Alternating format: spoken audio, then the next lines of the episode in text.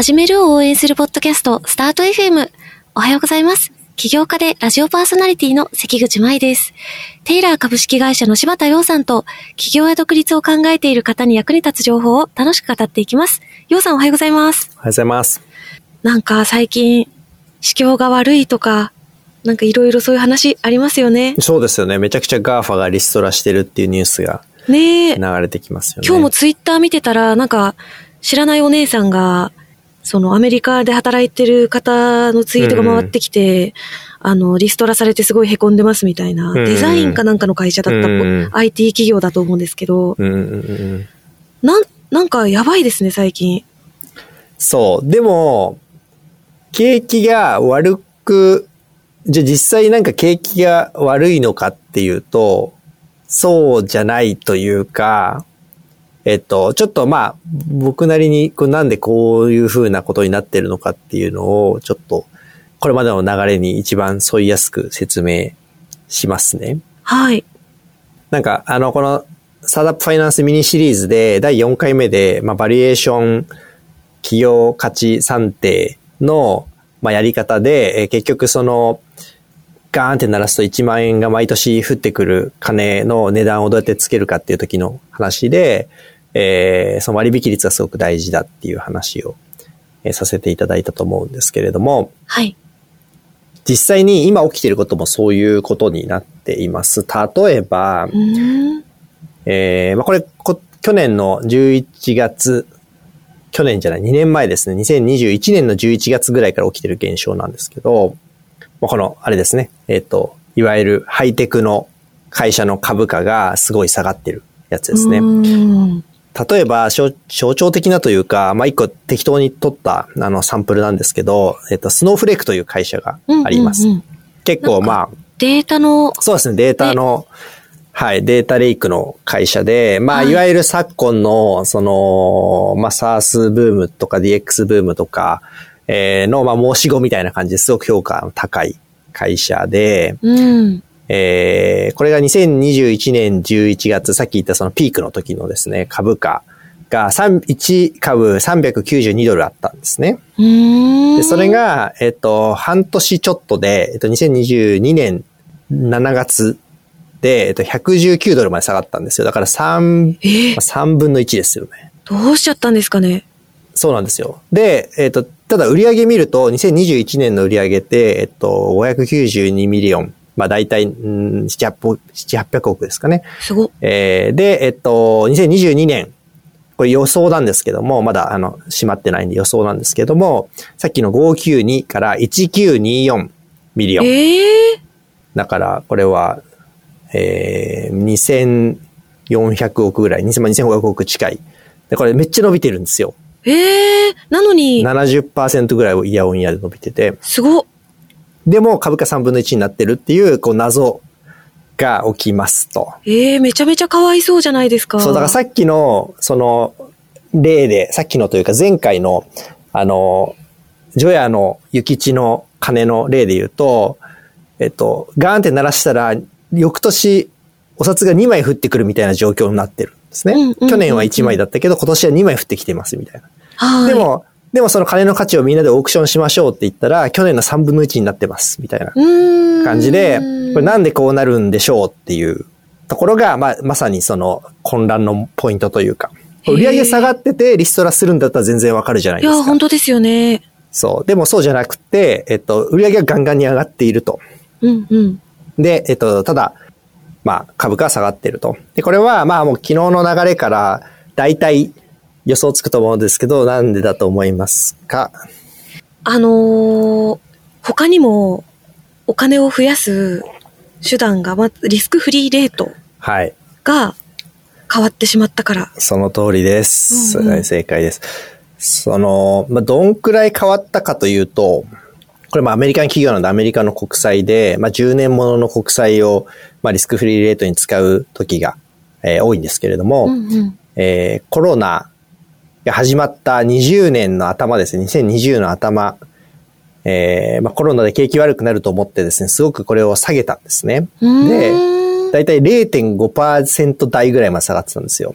10年か、まあ毎年1年に0.5%しか増えないですよ、リスクフリーでは。で、えっと、今ですね、えっと、2023年1月時点で、えっと、3.5%ぐらいかなぐらいまで上がってきていて、へえ。で、今年の年末に5%になると言われていますと。まあ、5.1%になると言われています。ので、まあその極端に言うと、一番低い時から一番高いであろう、今年の年末ぐらいの、えっ、と、差が10倍ぐらいある感じなんうですね。わだから分母が10倍変わったんで、ー。うんうんうん。で、これちょっと今一番極端な例と極端な例を取って、実はその、まあ将来またずっと5%のままじゃなくて、当然その、先々また下がってくるので、ちょっと多少こう、ゆもう少し緩やかな、あの、過重平均されるんですけれども、うんうんまあ、ざっくり言うと、その分母側が数倍変化したので、えっと、株価がめっちゃ下がってる。ええなんかかわいそうですよね。会社としてはどうしようもないってことですかね。そうなんですよ。で、そこが多分ですね、えっと、なんか、あの、すごく理解するの重要なポイントでして、うん。あの、そうなんですよ。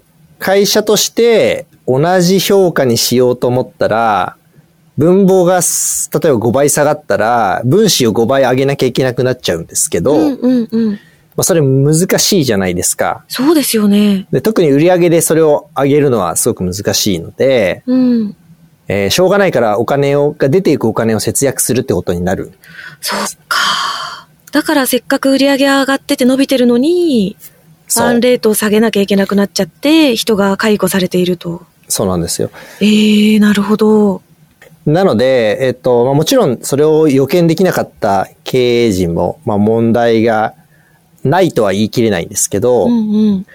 まあ、これ、その、さっきのリスクフリーレートの上げ下げをしているのは別に経営者じゃないので、はい。ええまあ、そう、しょうがないというか、うんうんうんうん。まあそういう風なまあ仕組みになってしまっているということです。うーんどうしたらそれ読み取れるんですかね？いや読み取れないですね。読み取れない。読み取れない。うんってことですか？でも、うん。それで言ったら、例えばお家を買いますよね。住宅ローン組むじゃないですか。はい。で、まあ、自分、我々の、例えば親の世代が組んだ住宅ローンの利回りと、我々が今組んでる住宅ローンの利回りって違うじゃないですか。うんうんうんうん。でそれも運じゃないですか。確かに。なので、それはまあ株式でも一緒なんですよね。うーん。どうしたらいいんでしょうね、これは。そうなんですよね。だこれ多分、えっと、まあ先ほどそのベンチャーキャピタルが始まって以来、まあそんなに歴史も浅く、あの、なんですよね。歴史比較的浅いですと。うん。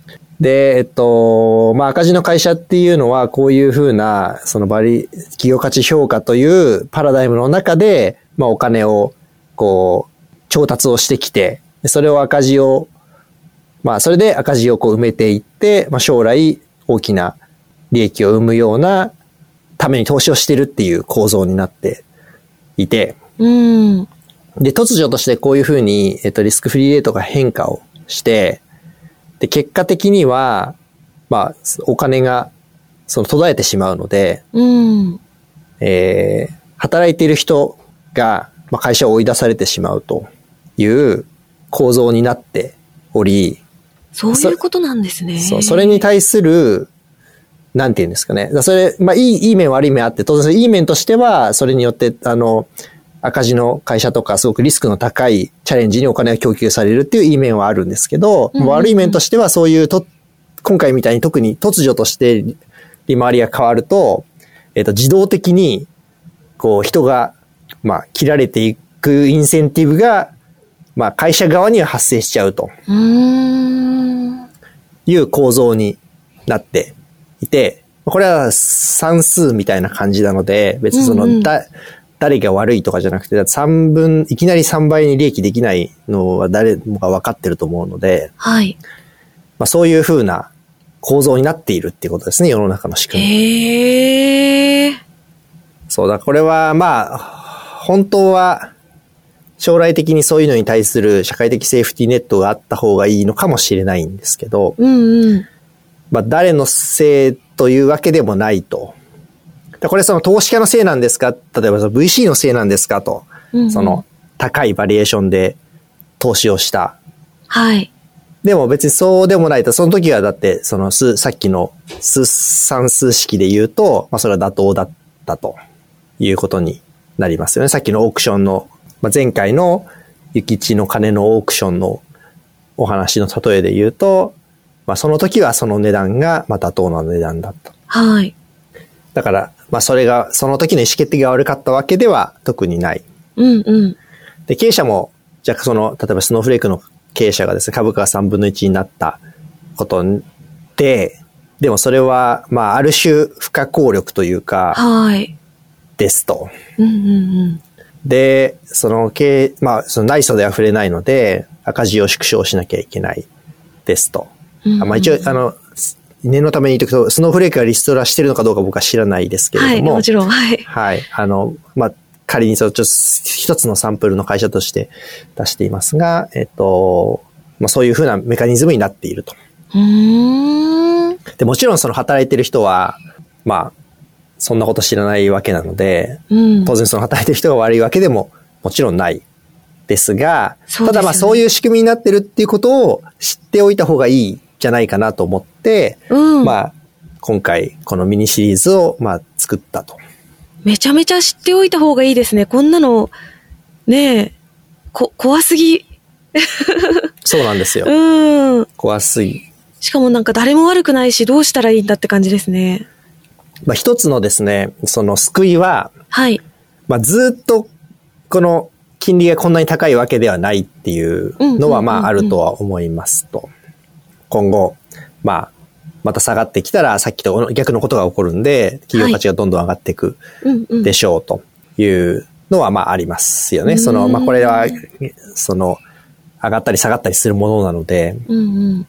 あの、まあいつかいい時が来る。そっか。じゃああんまりね、その、短期だけ見て、こう、決めつけないで、ちょっとこう、時間軸を長く持って耐え忍ぶしかないっていうところってことなんですかね。そう。まあ、逆に言えば、そういう時代があったから、例えば Uber Eats がただ同然で使えてたり、ああの、いろんなスタ IT 企業になんか無料の社員食堂ができていたり、ー、うんうん。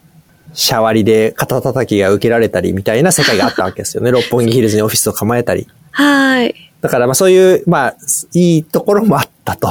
ただまあ、それは、その、現在の局面だと、まあそれは全部おしまいだよっていう、うわまあ、そういうパーティーイズオーバー的なー。そっか。残念ですね。そう。で、でもそれ、なんか、まあなんでか分かってたらまだ、その、そうですよね。許せるけど、うんうんその、わ分からずじまいでいきなりなんか、はい、じゃあ明日からもう社食もないし、福利厚生もないですよ、みたいなうんので、うんうん。なんでみたいな感じの、だと、まあちょっとその、ね、生きづらいかなというふうに思うので、そうですね。うーん。そうで、まあ、これで、だんだんですね、その分、まあ、分母というか、さっきの割引率だけの話から、まあ、最初はスタートしたんですけれども、これちょうど今、あの、すごく、まあ、生きた教材としては、リアルタイムで見れるので、まあ、すごく面白いタイミングかなというふうには思うんですけど、えっと、実際にですね、これがだんだん、いわゆるその実体経済というか、売上の方にも波及していきますと、例えばですけど、えっと、まあ、利回りが上がって、えっと、いろんなものの資産の価格が下がったので、当然仮想通貨とかの価格も下がりましたと。うんもちろん、あの、バイナンスの問題とかいろいろあるんですけど、そうすると、例えばコインベースみたいな会社で、その仮想通貨の取引のトレードの多さによって売り上げが決まっちゃってるので、まあそういう会社は当然その売り上げ自体もすごい勢いで下がっていきますよと。ああ、そっか。そりゃそうなりますよね。そうですよ。ね。で、うん。なので、えっと、そういうふうな経路で、例えば、えっと、売上の、つまり実態の方にも波及していったり、うんうん。あとはその先ほど株価が下がると、まあ、自動的にあの赤字の会社はキャッシュフローを生み出す、赤字の会社じゃなくてもまあキャッシュフローの生み出す量を増やすために、あのリストラが行われるんですけれども、そうすると、例えばユーザー数課金をしてた SARS とかも、今まではほっといてもネガティブチャーンって言って、こう、ね、お客さんの会社の社員数が増えてたら、自動的に SARS の課金量も増えていってたのが。むしろ、社員数減る局面に入ると別にその製品は全然悪くないし、満足度も下がってないのに、単純に、まあ、いる人の数が減っていくので、うんうん。その SARS の売上高がガーって減っていくみたいなことが起きますと。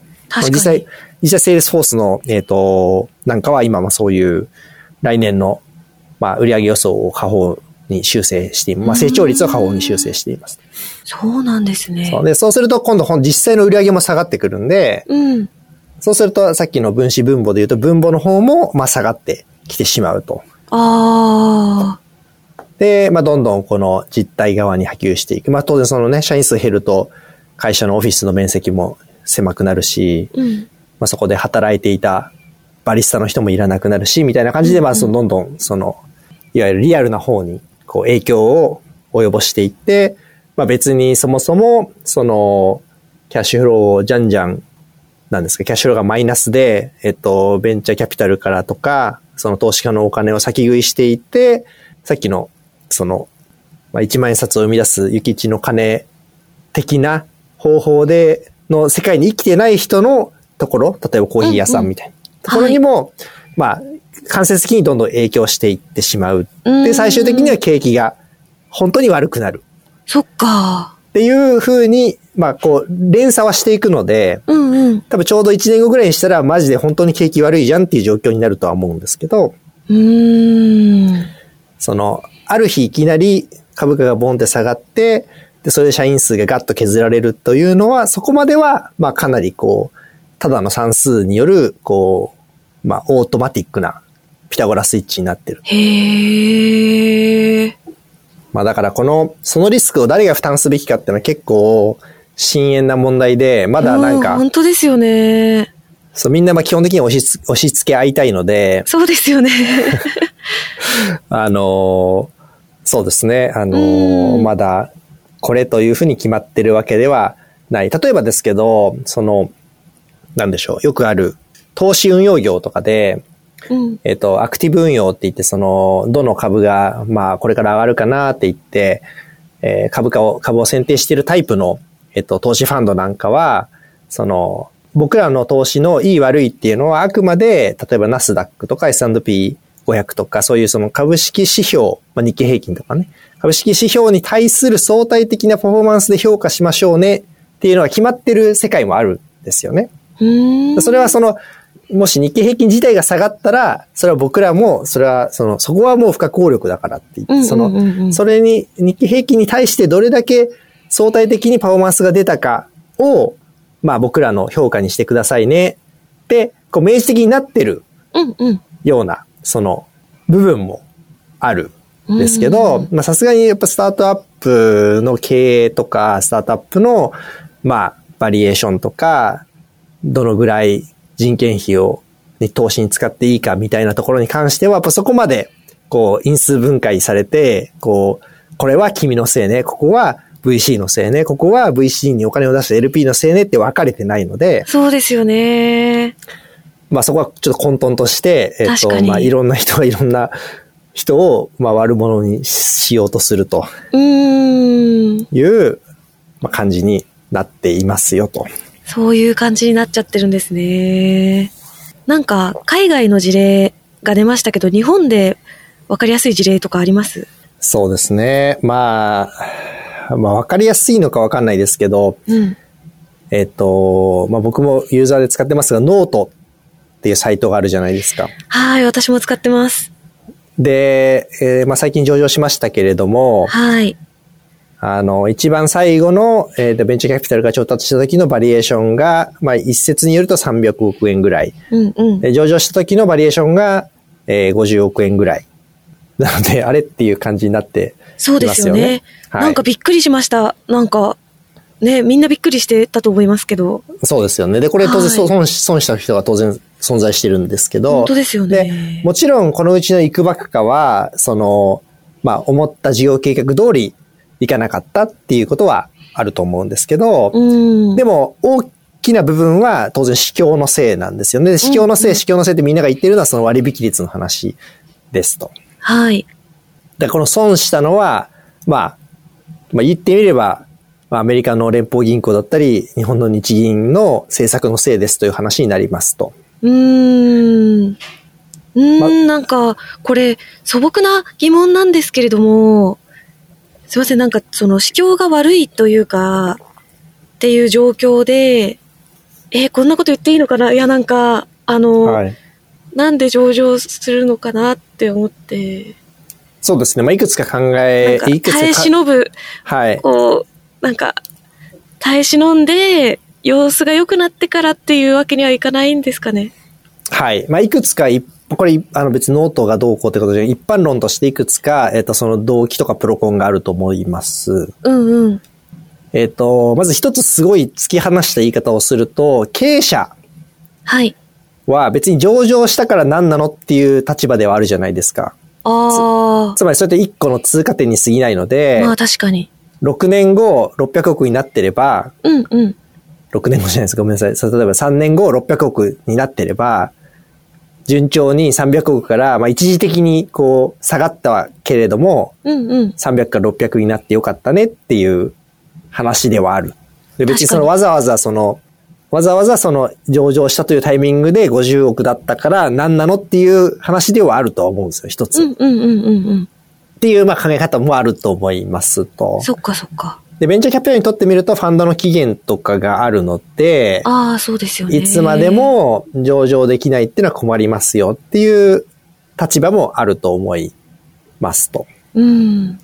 で、あとは、えっ、と、当然その赤字で経営していて、まあ、上場も資金調達のい一つの資金調達の類型なので、えー、まあ、未公開、非公開会社のままでは調達するのが、する、まあ、非公開会社のまま調達をするよりも上場してしまった方が、まあ、道が開けやすかったといううんうん仮仮説もありますよね。はい。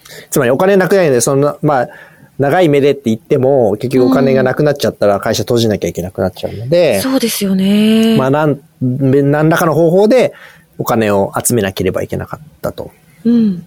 で、えっと、まあ、その、公開会社になって、一般個人からちょっとずつ集めた方が、まあ、集まりやすかったという判断も当然あると思いますとそういう判断が原因だったり、可能性もあると思いますと。うん。っていう感じで、な、なので、その、なんでしょう、上場するタイミングが悪いと、当然その、損する人はいるんですけど、いろんな意味で、や、やむを得ない理由があったり、もしくは、その、まあ、いずれにしても600億になるんだったらいいじゃんっていうことだったり、今今のお金が必要みたいな話があったりとか、そうですね、あ、おっいろんな事情があって、そうそう、いっていうことろんな事情が。ですよね。はい、うーん。でもまあね、ノートさんは私はすごい素敵なサービスだと思うので、だから素敵なサービスが、だからどうとかって問題でもない話があるってことですよね。あ、そうですね。はい。うんそれが大事なポイントですね。でもどうしてもなんかその、結局経営が下手だったっていう結論になっちゃうんで、結果だけ見て。いやっていうふうに頭の中で結びつきがちじゃないですか。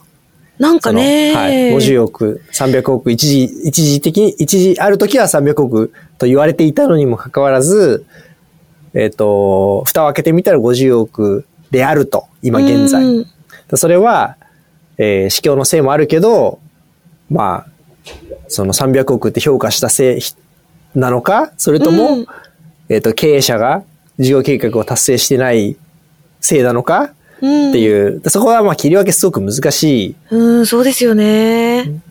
ので、やっぱ短絡的にその因数分解でそれそれぞれね、こう、この市況のせいが8割で、みたいな。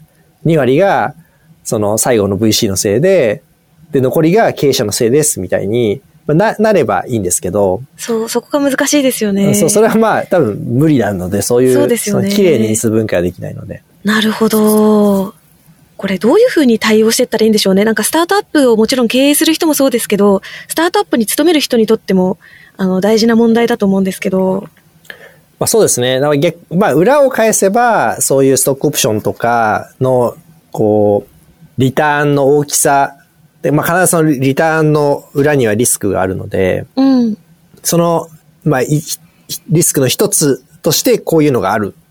まあ、リスクフリーレートの変化で、こんなにも容易に株価って変わりうるっていうことを、まあ、理解しておくってのはすごく大事なことかなというふうに思います。すごい大事ですね。これは、あんまりね、知らずに、単にその会社が伸びそうだからとか、うまくいきそうだからっていう理由だけじゃないことがあるんですよってことですね。そうですね。まあ、うんちなみにこれ上場してれば、これ日々これ起こってるので、はいはいはい。だから、まあ、買った株が上がったり下がったりするのと、まあ、同じで、で、まあ、やっぱ未公開会社だと、それがその変動を日々してるわけではないので、その、突如として、それがこう顕在化しちゃうっていう、うん。まあ、その分かりにくさみたいなのがある。という違いはありますね。まあ、あの、動いてる原理はもう資本主義である限りはもう一緒なので、うん。裏でこう動う、う司ってるメカニズムは別に一緒なんですけど、うんうん。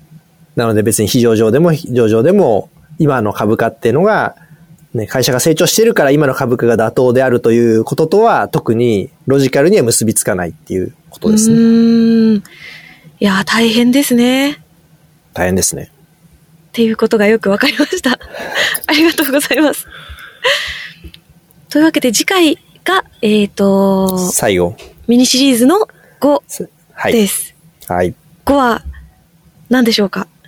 5はですね、ちょっとまあ補足的な形で、えー、まあその、最近入りつつある、あの、新しい、まあその資金調達の方法として、まあ Web3 的な考え方が出てきているので、まあそれを今の、まだ話してきたことと照らし合わせて、まあどういうふうな特徴があるのかっていうことを、に触れられればなと思っています。はい、よろしくお願いします。